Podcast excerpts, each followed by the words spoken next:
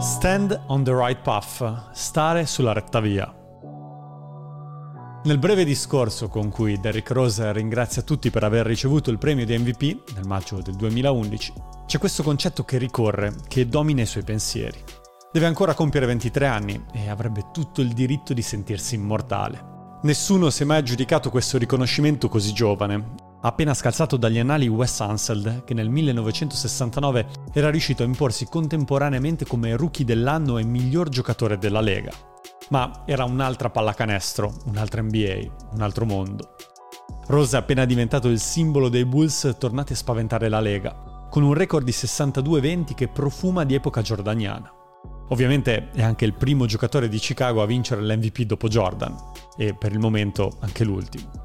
Ma Rose, con il suo volto serio e l'espressione perennemente concentrata, facile da confondere per tristezza, nel guardare al futuro pensa a un passato difficile, agli sforzi fatti per rimanere perennemente sulla giusta strada, per evitare di perdersi mentre tutti, intorno a lui, facevano rumore. È un concetto prezioso che gli servirà nel corso di una carriera dai mille volti purtroppo stravolta dagli infortuni. Eppure, nonostante questo, mai uscita davvero dai radar dell'NBA che conta, perché il faro che ha guidato la vita di D-Rose è sempre stato quello. Stand on the right path, con il lavoro e con la serietà. Questa è la storia di Derrick Martel Rose. 17 for 39. What a move by Rose! Oh! Yes, Rose. Rose. Rose crosses over the fadeaway. Got it. They step back. Get out the way. Get out the way. That's what a Brewer on the floor for the first time for Chicago. What a move by Rose. Twisted. Oh, too big, too strong, too fast,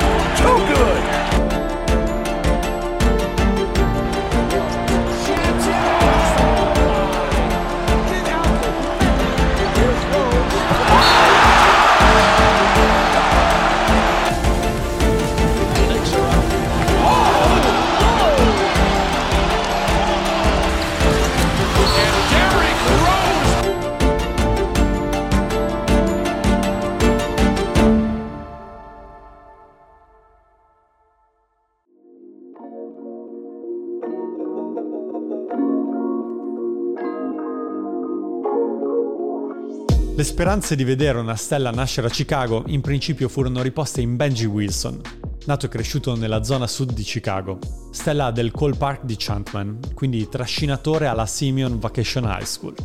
Secondo molti, anzi secondo tutti, in quel momento è semplicemente il miglior prospetto degli Stati Uniti. È un ragazzo tranquillo, innamorato della sua fidanzata Jetun, ed è ambito da alcuni tra i migliori college d'America. Il 21 novembre 1984 commette l'errore di inciampare in William Moore mentre sta passeggiando con la sua fidanzata. Moore e il suo amico, Omar Dixon, dopo un confronto acceso nato dal nulla, tirano fuori una pistola e sparano, colpendo Benji due volte.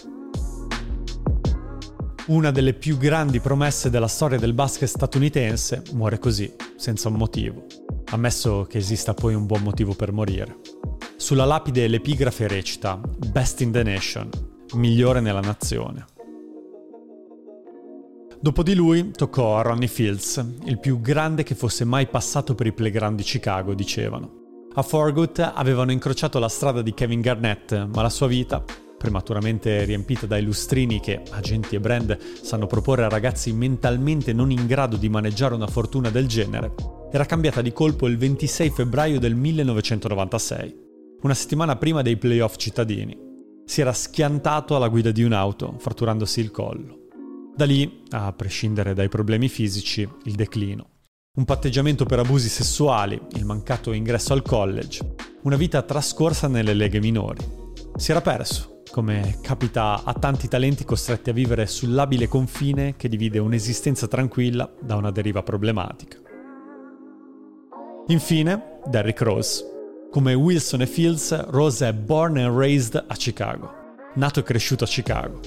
Cresce con l'improbabile soprannome di Pudini, un po' Winnie the Pooh, dal suo colorito giallastro nei primi giorni di vita e dalla sua passione per i dolci, e un po' Udini, per la capacità di far sparire e riapparire il pallone spezzando i raddoppi delle difese, che cercano invano di arginarlo a Murray Park, il playground di riferimento di Inglewood, uno dei quartieri più malfamati della città del vento. La madre Brenda è la stella polare. Mia madre è stata la mia ispirazione, il mio modello. Era lei che lavorava, lei che pagava tutte le bollette. Ho sempre voluto diventare come lei. L'infanzia di Derrick è, volendo usare un eufemismo, complessa. Si ritrova a vivere in quelle che negli USA vengono chiamate crack house, e il significato di quel crack è facilmente immaginabile. A volte il piccolo Derrick gira per casa con una pipa da crack per mano e la porta alla nonna per paura che possa esplodere, senza sapere di cosa si tratti. Dorme nello stesso letto della madre fino all'high school, in una casa fatiscente in cui si ammassano 10, 12, a volte 15 persone. E quando sente qualcosa che lo preoccupa, che lo spaventa, Derrick corre al piano di sopra e cerca di isolarsi dal mondo. Ho visto amici morire, ho sentito i colpi di pistola mentre rimanevo terrorizzato in casa. Una delle ragioni per cui sono una persona tranquilla è aver visto cosa succedeva a quelli che volevano fare casino. Non ho mai voluto essere quel tipo di uomo. Mamma Brenda e i fratelli Allan, Reggie e Dwayne diventano la scorta di Derrick, che deve crescere protetto da tutte quelle tentazioni che lo circondano. C'è da preservare un talento che appare fulgido sin dalle prime corse con la palla in mano.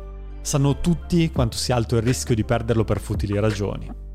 Non tutti i fratelli riescono a sfuggire al crimine, anche se senza mai cadere nell'abuso di droga. C'è chi la vende, questo sì, ma per sopravvivenza. Derrick invece riesce a crescere più o meno tranquillo all'interno del rettangolo magico di Murray Park, che molti chiamano Murder Park, per la quantità di sparatorie nei dintorni. Ma gli uomini delle gang sanno che non devono dare fastidio a chi gioca, perché arrivare a palleggiare in quel playground vuol dire essersi guadagnati un diritto all'immunità. È solo per gli eletti e in quegli anni a Murray Park non c'è nessuno più eletto di Derrick. Nel 2004 arriva il momento dell'high school, la Simeon, come Benji Wilson, e sceglie la maglia numero 25 in suo onore, la stessa che indossava lui. Quando stavamo cercando l'high school migliore per lui, abbiamo controllato quante zone controllate dalle gang doveva attraversare per arrivare a scuola e quante persone sarebbero servite per prendersi cura di lui. Non è ancora abituato ad avere la palla in mano con continuità, occasionalmente viene utilizzato addirittura da ala piccola. Insieme ai suoi compagni gioca per onorare lo stendardo del campionato del 1984, quello vinto dalla squadra di Wilson. Ne vincono altri due e nel frattempo Rose diventa una point guard a tutti gli effetti. Gli occhi di tutta America lo scrutano. He's going one on one. The loft, the score! Derek Rose with the bucket. And now was there a timeout called? Simeon believes they have won the 2006 state championship. Mi hanno sempre detto di quanto fossi portato per questo sport, ed era vero. La mia velocità era diversa da quella degli altri potevo controllare una partita anche senza segnare.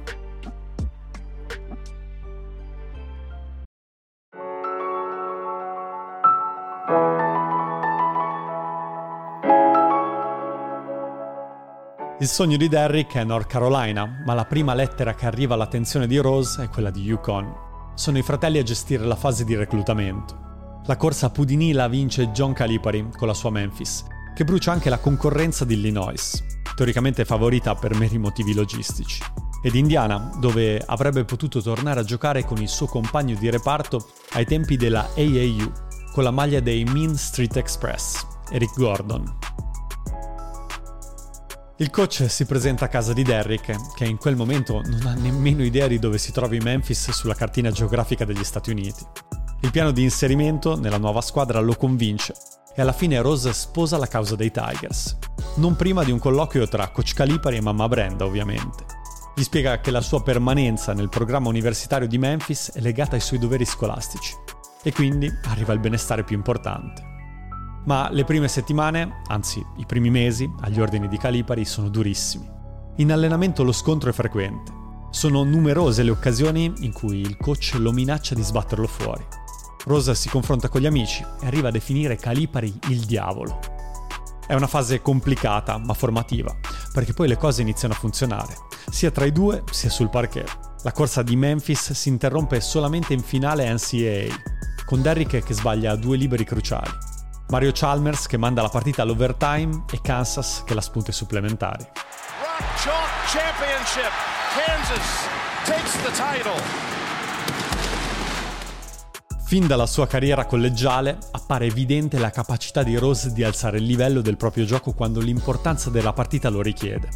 Dopo aver chiuso la prima parte della stagione a meno di 15 punti di media, nel torneo NCAA ne fa registrare quasi 21, aumentando drasticamente anche le cifre di assist e rimbalzi. Ed è anche grazie a questo exploit che il suo nome sale nei mock del draft 2008, che per mesi hanno visto inscalfibile alla numero 1 Michael Beasley, ritenuto da molti una safe pick, con l'unica incognita del ruolo, in una NBA che era ancora molto legata alla distinzione tra la piccola e alla grande. Beasley sembrava però una garanzia dal punto di vista realizzativo, con un arsenale offensivo sterminato per un uomo della sua taglia. Questa convinzione perde peso al momento della lottery. Chicago si presenta con un misero 1.7% di ottenere la prima chiamata ma è uno di quegli attimi in cui tutti gli astri si allineano. I Bulls la spuntano su Minnesota e Miami ed Eric, seduto sul divano di casa, può finalmente sognare un futuro nella sua Chicago. I Bulls non sarebbero mai arrivati a quella numero uno se avessero azzeccato la loro scelta nel draft di due anni prima, quello del 2006 nella notte passata alla storia del nostro basket, per la chiamata di Andrea Bagnani in cima al draft da parte dei Toronto Raptors, Chicago aveva a disposizione la seconda scelta e decise di scambiare la Marcus Aldridge per Tyrus Thomas, scelto da Portland alla numero 4. Dopo aver raggiunto e perso le semifinali di conference nel 2007 contro i Detroit Pistons, l'anno successivo era stato quello della fine di un'era, con Scott Skiles esonerato il giorno della vigilia di Natale e del mancato raggiungimento della post-season. Per molti, alla luce dell'epilogo della lottery, fu un segno divino. Alla fine, David Stern pronuncia il nome di Derrick Rose ai Chicago Bulls. In the 2008 NBA draft, the Chicago Bulls select Derrick Rose from the University of Memphis. E da lì iniziano tre anni straordinari. Brewer on the floor for the first time for Chicago. What a move by Rose, twisting his mind for the bucket.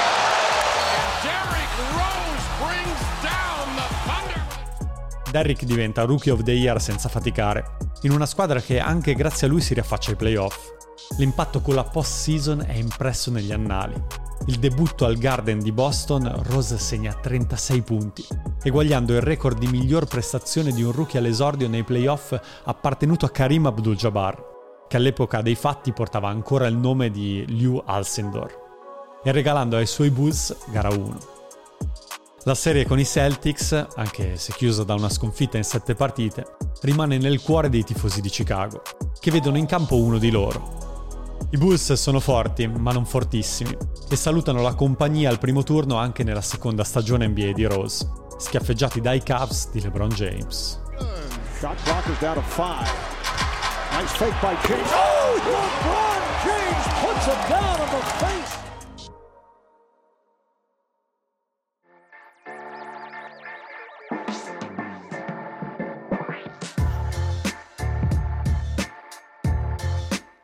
Nell'estate del 2010, sulla panchina di Chicago, arriva Tom Thibodeau, reduce da un ruolo centrale nello staff di Doc Rivers ai Boston Celtics. Era lui a tenere le redini di una delle migliori difese della Lega. I Bulls cambiano passo e Rose si laurea MVP della stagione regolare, il più giovane della storia NBA. Lui in realtà lo aveva già predetto a inizio anno, ottenendo in cambio soprattutto scetticismo da parte dei giornalisti. Why not why can't I be the MVP of the league? Why can't I be the best player in the league? I don't see why. Why? Why can't I do that? Il suo rapporto con la città e la squadra di Chicago è un legame ombelicale.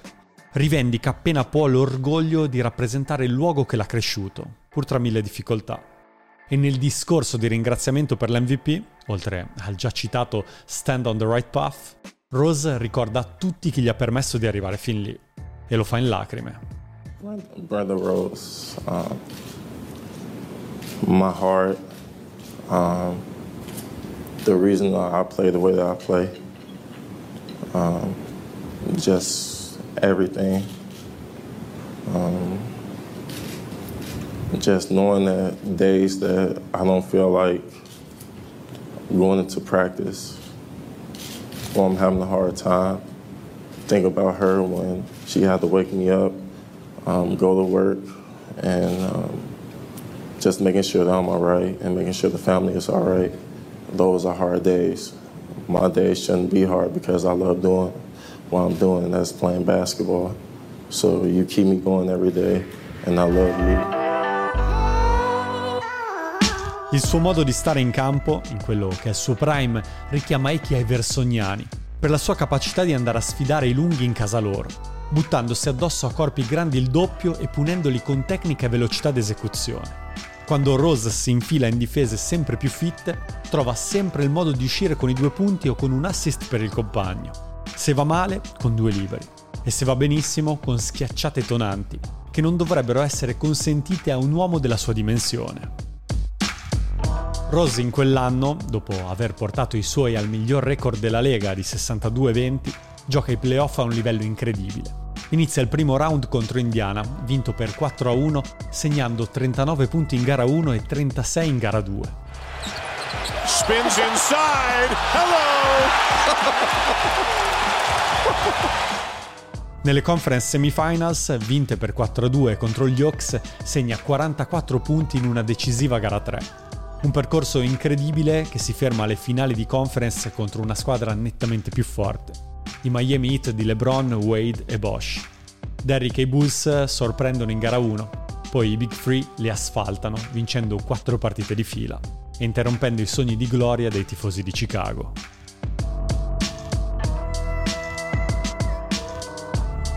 Quella che segue è la stagione del lockout. Si gioca un po' meno, le cifre calano, ma i Bulls restano una minaccia per la Easter Conference. Ai playoff arrivano con il miglior record a est e trovano i Sixers, ottavi. Chicago in gara 1 è avanti di 12 punti con un centinaio di secondi da giocare, quando accade l'irreparabile. Derrick sfrutta un blocco del suo amico Joachim Noah ed entra nel pitturato come al solito a una velocità insensata. Quando pianta le gambe a terra, con l'idea di aprire verso Carlos Boozer, il legamento crociato anteriore del ginocchio sinistro va in frantumi. È questo uno dei momenti che definirà la sua carriera. I compagni di squadra, lì per lì, non colgono la gravità dell'infortunio. Quando ci hanno dato la notizia nello spogliatoio, è stato come se fosse morto qualcuno. Attorno a Rose, che nel frattempo è diventato uomo simbolo di Adidas, viene improntata una campagna pubblicitaria maestosa, con l'hashtag The Return. Il mantra è All in for the Rose. Tutti sono convinti che Rose possa tornare nel giro di 6-8 mesi al massimo. Ma l'infortunio è delicato e Derrick eh, sente di non essere al meglio. Il bubone esplode a marzo del 2013, quando un report di ESPN rende noto al mondo che Rose avrebbe ricevuto dal medico il via libera per tornare in campo, aggiungendo inoltre che è il play di Chicago a non sentirsi pronto per giocare. I Bulls si dichiarano certi che tornerà già nel corso della stagione e inizia una polemica sgradevole che finisce per mettere parte della città di Chicago contro quello che fin lì era stato il suo figlio prediletto. La città del vento è spaccata in due. Da una parte c'è chi è chiamato a sopravvivere più che a vivere e continua a rivedersi in quel ragazzo che ce l'ha fatta partendo da una condizione di estremo disagio. Dall'altra c'è chi invece fa parte della Chicago più ricca quella che può permettersi di pagare il costoso abbonamento per vedere i Bulls. Ed è quest'altra metà, la più distante dall'animo di Rose, che borbotta e non gradisce. In un mondo come quello NBA, in casi del genere, c'è un aggettivo che va a colpire i giocatori in maniera sistematica. Soft. A complicare le cose ci si mette la sparata di uno dei fratelli di Derrick, Reggie che attacca apertamente la dirigenza dei Bulls, rea di non muoversi abbastanza sul mercato per raggiungere quei pezzi che consentirebbero a Chicago di lottare per il titolo della Eastern Conference, in quegli anni dominata dalla Miami dei Big Three. I Bulls vanno avanti fino alle semifinali di conference, perse proprio contro gli Heat, senza che Derrick rimetta piede in campo. Si rivede soltanto il 5 ottobre del 2013, in pre-season. Sta bene, ma non è ancora il rose pre-infortunio. La stagione comincia e sembra di vedere la versione rallentata del campione che era stato fino a quel maledetto incidente. Adidas lo celebra con un nuovo commercial in cui Rose recita un testo che sembra scritto di suo pugno. Let me tell you something. If you took away the money, if you took away the fame, the spotlight, what would you have left?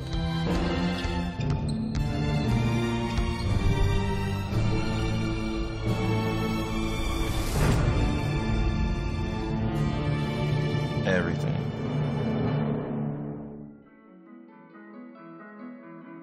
Proprio quando pare riprendere la forma giusta, il 22 novembre, si fa male al ginocchio destro contro Portland. Il problema non è al crociato, ma al menisco. Teoricamente meno grave del precedente. Ha davanti due possibilità. Una pausa di due mesi, perfetta per tornare presto in campo, ma che potrebbe mettere in pericolo la sua carriera a lungo termine, oppure l'operazione. Letale per le aspettative stagionali, ma più funzionale per la sua carriera futura. Sceglie la seconda, il giorno stesso dell'intervento, Chicago annuncia che Rose rimarrà fuori per l'intera stagione 2013-2014. Il calvario ricomincia da zero. Derrick deve convivere con la rabbia di chi è costretto a restare fuori per un'altra stagione. Stavolta non c'è campagna pubblicitaria, c'è solo un silenzio assordante e l'affetto di chi lo ha sempre sostenuto. Se esiste qualcuno che può riprendersi da tutto questo, quel qualcuno è Derrick. Fatti forza, resta concentrato, ti voglio bene.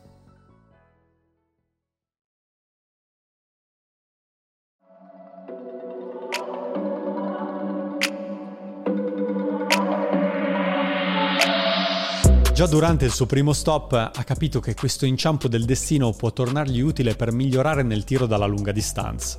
Non sa ancora se tornerà a terrorizzare le difese con la sua capacità di attaccare il ferro, ma quel che sa è che avere un tiro rispettabile potrebbe condizionare il modo in cui le squadre NBA decideranno di affrontarlo in futuro. Aveva già iniziato a farlo nel corso del suo terzo anno, quello dell'MVP, ma lo stop forzato non fa che acuire la sua volontà di progredire, diventarsi un nuovo Rose, da tirar fuori all'occorrenza qualora il suo fisico non dovesse più supportarlo come prima.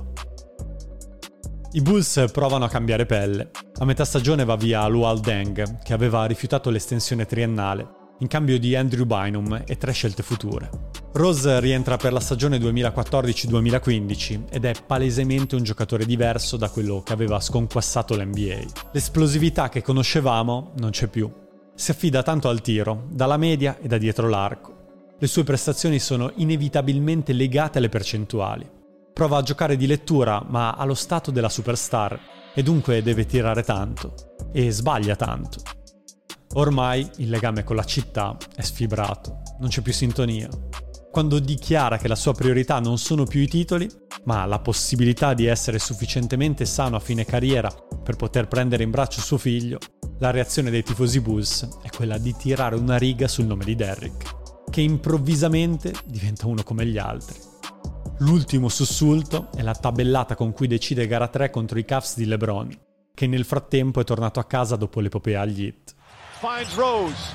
Rose trying to get open, fires away. Bang!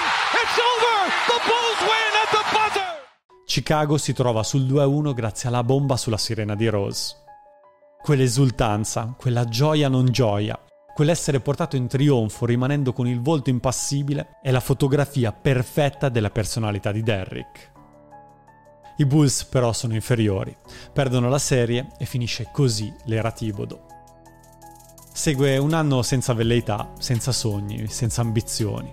Rose entra nei suoi ultimi 12 mesi di contratto, sapendo di essere a rischio trade. L'uomo che da solo aveva ingigantito i sogni di una città di colpo è soltanto un numero, un pacco da spostare ormai.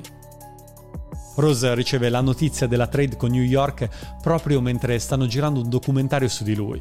Gli uomini della troupe non spengono le telecamere e possiamo dunque sapere, grazie a un insensato colpo di fortuna giornalistico, cosa provi in quegli istanti. È al telefono con il suo agente che gli confessa di aver parlato con Phil Jackson, all'epoca presidente dei Knicks, e gli conferma che lo scambio si farà. La notizia non è ancora pubblica, ma lo sarà a breve. La gente gli dice di rimanere calmo, che questa è una grande opportunità per lui. Ma dall'altra parte c'è il deserto. Rose non parla, non riesce ad articolare una frase. Piange, senza singhiozzi certo, ma piange. e si ripresenta davanti alle telecamere cercando invano di riordinare le idee. Deve riprendere il discorso che stava affrontando, che riguardava proprio la possibilità di un addio. Ora quella possibilità è certezza e gli uomini della troupe gli chiedono se ha bisogno di tempo, se ci vuole ripensare. Rose va avanti a testa alta. Alla fine è sempre quel ragazzo di Inglewood, anche se il suo cuore è stato spezzato.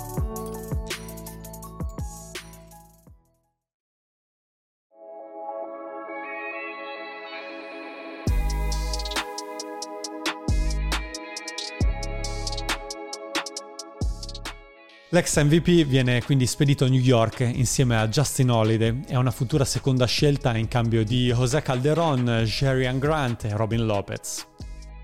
Uno scambio impensabile fino a qualche anno prima. Non solo non esiste più il Rose che ricordavamo pre-infortunio, ma sembra essere svanito anche quello degli anni subito successivi. Gli attacchi nel pittorato sono un pallido ricordo e anche il tiro da tre non esiste praticamente più. La stagione a New York, chiusa a 18 punti di media, porta con sé un inquietante 21% al tiro pesante. A un certo punto, nel bel mezzo della stagione, Rose sparisce per qualche ora. Il 9 gennaio 2017 non si presenta alla sfida contro i Pelicans. Decide di prendere un aereo per tornare a Chicago.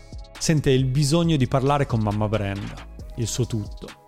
È un declino che pare inarrestabile e che trova il suo punto più basso l'anno successivo, con il passaggio ai Cleveland Cavs. A fine novembre chiede alla franchigia del tempo per capire se vale davvero la pena continuare con la pallacanestro. La stagione precedente si era chiusa anzitempo con il quarto intervento chirurgico al ginocchio e Rose sembra non averne più, non solo fisicamente, ma soprattutto a livello emotivo. Il feeling con i Cavs è inesistente e viene scambiato con gli Utah Jazz a inizio febbraio. Non andrà mai a Salt Lake City viene tagliato subito dopo lo scambio. Ma da qualche parte c'è chi si ricorda di lui. Gli telefona Tom Thibodeau, diventato coach di Minnesota. Lì ritrova anche Jimmy Butler e Ty Gibson, vecchi compagni di squadra ai Bulls. Firma per rimettersi in forma e per dare un apporto dalla panchina, con la consapevolezza di avere un ruolo di secondo piano. Non vuole disturbare le stelle della squadra. Ha perfettamente capito il proprio compito. I mesi che seguono sono quantomeno confortanti e lo convincono di avere ancora un posto in NBA. Firma un annuale al minimo salariale. E poi succede qualcosa di totalmente inaspettato. Il 31 ottobre 2018 Rose è in quintetto contro gli Utah Jazz. Inizia a segnare, segna, segna, segna e non si ferma più. Rose has scored the last eight for the Timberwolves. Rose out of the corner and it's a new career high for Derrick Rose. Rose gets inside, puts up a tough shot and hits it anyway. A fine partita sono 50 punti, il massimo in carriera. Come se non bastasse, con due secondi da giocare stoppa il tentativo da tre punti di Dante Exum, che avrebbe consentito a Utah di andare ai supplementari. È soltanto una partita di regular season, ma l'NBA per qualche ora si ferma. Derek, 2011 MVP, Rose! And you see the emotion on Derrick Rose's face. A 50-point effort to get the Timberwolves a gutty win over the Utah Jazz. Ai microfoni di Fox Sports arriva con gli occhi rossi per le lacrime, asciugate senza troppo successo prima dell'intervista. Racconta le emozioni che lo hanno pervaso in quegli anni, lo sforzo fatto per tornare, l'onore di essere una guida per i ragazzi più giovani. Capisce di essere diventato un leader non solo con l'esempio, ma anche con le parole, che per sua stessa ammissione non sono mai state il suo forte. Nei momenti in cui si mostra in lacrime in pubblico, ama ricordare che il suo non è un pianto di un attimo di sconforto, ma che dietro c'è sempre il lungo percorso che lo ha portato a essere l'uomo che è, da Inglewood fino alla gloria eterna. Il riconoscimento più bello gli arriva da LeBron James, incrociato da compagno di squadra nella devastante parentesi ai Cavs e sfidato tante volte nelle roventi battaglie della Easter Conference. Un supereroe rimane tale anche quando viene sbattuto a terra. Stanotte Derrick ci ha mostrato perché è ancora un supereroe. Nel giorno di Santo Stefano si trova a giocare per la sua seconda volta in carriera da avversario allo United Center. Minnesota è avanti di 18 nel quarto quarto, anche grazie alla sua eccellente prestazione quando in penetrazione trova un canestro con un tiro libero aggiuntivo in pieno stile vintage di Rose. Mentre si prepara in lunetta, dagli spalti di Chicago si alza il coro MVP. E lui non può fare a meno di lasciarsi andare a un sorriso. Sul più bello, a fine marzo, un infortunio al gomito lo mette KO per il resto della stagione. A fine anno firma per i Detroit Pistons, dove rimane una stagione e mezza. Poi, ancora una volta, si ritrova coinvolto in una trade che lo manda a New York. Ma stavolta ha tutto un altro sapore, perché Rose non torna nella grande mela con l'etichetta della star decadente, ma con quella del veterano che può risultare utile ai compagni.